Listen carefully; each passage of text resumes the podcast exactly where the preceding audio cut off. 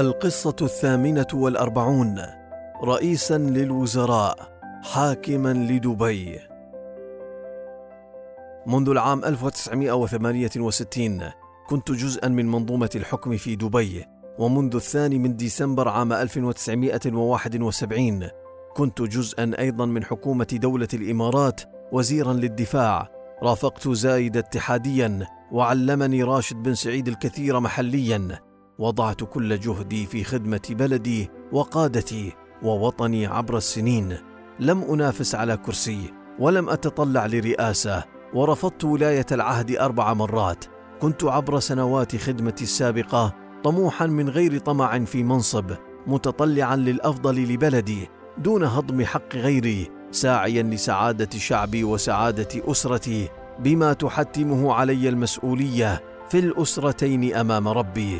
حتى جاء الرابع من يناير من العام ألفين وستة من غير موعد. رحل أخي الشيخ مكتوم رحمه الله إثر نوبة قلبية مفاجئة، فأصبحت حاكما لدبي، وانتخبني حكام الإمارات لأصبح نائبا لرئيس دولة الإمارات ورئيسا لمجلس الوزراء. كان وقع وألم رحيل الشيخ مكتوم شديدا على نفسي، لأنه رحل بعد أربعة عشر شهرا فقط من رحيل الوالد الشيخ زايد رحمه الله. عندما يرحلون تحس بأن مسؤوليتك أكبر أمام الله والوطن والتاريخ. تشعر بأن الأمانة التي تركوها لك أعظم من أن تتهاون فيها لثانية واحدة. عندما يرحلون تبدأ التفكير بطريقة جديدة وعلى مستوى مختلف، وتبدأ حياتك بالتغير تبعا لذلك. أذكر بعد انتخابي خلوت بنفسي، صليت لله ركعتين، دعوته كثيرا أن يعينني ويلهمني الصواب. بدأت فورا بترتيب أفكاري وأولوياتي، استذكرت كافة الأفكار التي طالما راودتني لتغيير شكل الحكومة. وضعت قائمة بفريق عمل الجديد، وضعت تصورا سريعا لنظام عملي وحياتي الجديد أوازن فيه بين دوري الوطني كرئيس للحكومة ودوري كحاكم لدبي، وانطلقت على بركة الله نحو ميدان الحياة. شكلت مجلس الوزراء الجديد، أخذت قرارا بإلغاء كافة اللجان السابقة.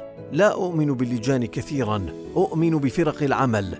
أسست مكتبا جديدا لرئاسة الوزراء، وطلبت من جميع الوزراء الجدد استراتيجية وخطة عمل واضحة للسنوات القادمة. وضعت نظاما لمتابعة خطط الوزارات يتضمن ثلاثة آلاف مؤشر عمل. سددت كافة الديون الحكومية المتراكمة. أحسست بأن العمل بدأ ينتظم وبأن العجلة ستبدأ في الدوران، فطلبت من جميع الوزراء عقد خلوة في الصحراء لمناقشة الأفكار الكبرى. لم يكن هدفي أن تدور العجلة فقط، كنت أريد أن تتسارع الحكومة حتى تقلع نحو السماء.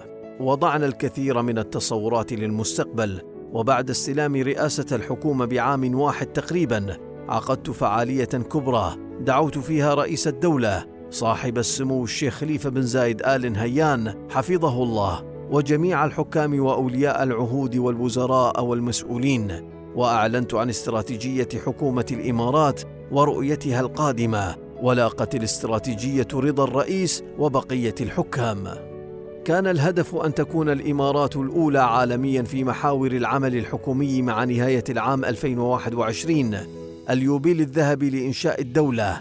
كنت أعلن بشكل شهري تقريبا عن منظومة جديدة للعمل الحكومي ومؤشرات جديدة وأهداف جديدة، وكنت دقيقا في متابعة التنفيذ عبر فريق عمل متفرغ لذلك. جاءني بعض الوزراء يشتكون من شدة الضغوط ومن تزايد الأعباء وكثرة الأهداف وتغير الأنظمة. طلبت منهم الانتظار والتحمل حتى أعلنت تشكيلا جديدا لمجلس الوزراء أدخلنا فيه دماء شابة أكثر وطاقات جديدة لمواكبة طموحنا وتطلعاتنا، وشكرنا وزراءنا السابقين.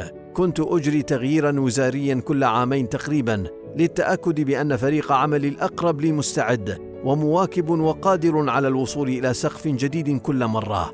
جمعت وزرائي في إحدى المرات وطلبت منهم أن تختار كل وزارة مؤشرا أو اثنين في التقارير الدولية، شرط أن تحقق فيه المركز الأول عالميا قبل العام ألفين وواحد وعشرين. فاجأهم الطلب، بعضهم طلب أن يكون ضمن العشرة الأوائل وقدم الكثير من المبررات التي تبدو منطقية. رفضت مبرراتهم، لأنني كنت أريد كسر السقف الزجاجي الذي وضعوه فوق رؤوسهم. لسنا أقل من غيرنا، وليس أصحاب المراكز الأولى بأعلى كفاءة أو ذكاء أو قدرات منا. قبلوا التحدي. اليوم حكومة الإمارات، وقبل الموعد المحدد، الأولى عالمياً في أكثر من خمسين مؤشراً دولياً، والأولى إقليمياً في أكثر من مئة مؤشر تنموي، والأعلى كفاءة في العالم حسب التقارير الدولية، والأعلى ثقة أيضاً بين شعبها مقارنة ببقية الحكومات. كان زايد رحمه الله يردد مقولة كنت أحبها، كان يقول: الإنسان يفنى والمال يفنى، ويبقى الوطن، وتبقى الأعمال التي قدمناها من أجل الوطن. في كثير من الأحيان أتمنى لو كان زايد موجوداً اليوم ليرى أين وصل بلده الذي بناه من الصفر. أتمنى أن يعرف أننا ما زلنا على العهد باقون، ما زلنا نواصل مسيرته، نمضي على نهجه وقيمه ومبادئه التي غرسها فينا. أتمنى أن يفرح بنا ويفرح معنا. حققنا بحمد الله الكثير من المنجزات بروح الفريق الواحد وبقناعة تامة بأننا نستطيع. عودت فريق عملي وعودت جميع من يعمل معي في الحكومة بأن لا وجود لكلمة مستحيل في قاموس أبناء الإمارات. لدي قناعة بأن أكبر عائق أمام تحدي المستحيل هي العقول التي تؤمن بوجوده، وأكبر إنجاز يمكن أن تحققه في بناء الإنسان هي بناء ثقافة لا مستحيل لديه. أكبر هدية يمكن أن تمنحها للأجيال القادمة هي غرس الشجاعة في نفوسهم لسبر أغوار لم يسبقهم إليها أحد، والوصول لقمم لم يفكر بها أحد. لدي قناعة بذلك. استثمرت جهداً كبيراً في أحد المشاريع لكسر السقف الزجاجي الذي قد يضعه البعض فوق رؤوسهم. أردت رفع السقف، بل وحتى إلغائه أمام الأجيال الجديدة. أعلنت بأننا نحن أبناء الإمارات سنرسل أول مسبار فضائي لكوكب المريخ مع حلول يوبيلنا الذهبي في العام ألفين وواحد وعشرين. سيقطع مسبارنا مئتين وخمسة وعشرين مليون كيلومتر قبل الوصول للكوكب الأحمر، لكننا سنصل، وسنكون ضمن تسع أمم في العالم فقط تستطيع تحقيق هذا الإنجاز. أمم سبقتنا بمئات السنين في مسيرة التنمية، ونريد أن نسبقهم اليوم بشجاعتنا وسرعتنا وإرادتنا التي لا يقف أمامها أحد. أحدث المشروع أثره، وسرت في مجتمعنا روح جديدة وطاقة جديدة وطموحات جديدة. أصبح الشباب يتطلعون للفضاء، وأصبح الناس في مجالسهم يعيرون المقصر بأن غيره وصل للفضاء وهو ما زال يحبو على الأرض. تحقق هدفي بتغيير ثقافة المستحيل في مجتمعنا. تأثرت كثيراً عندما قال لي أحد الأصدقاء بعد إعلان المشروع: لو كان زايد معنا لفرح بنا وفرح معنا.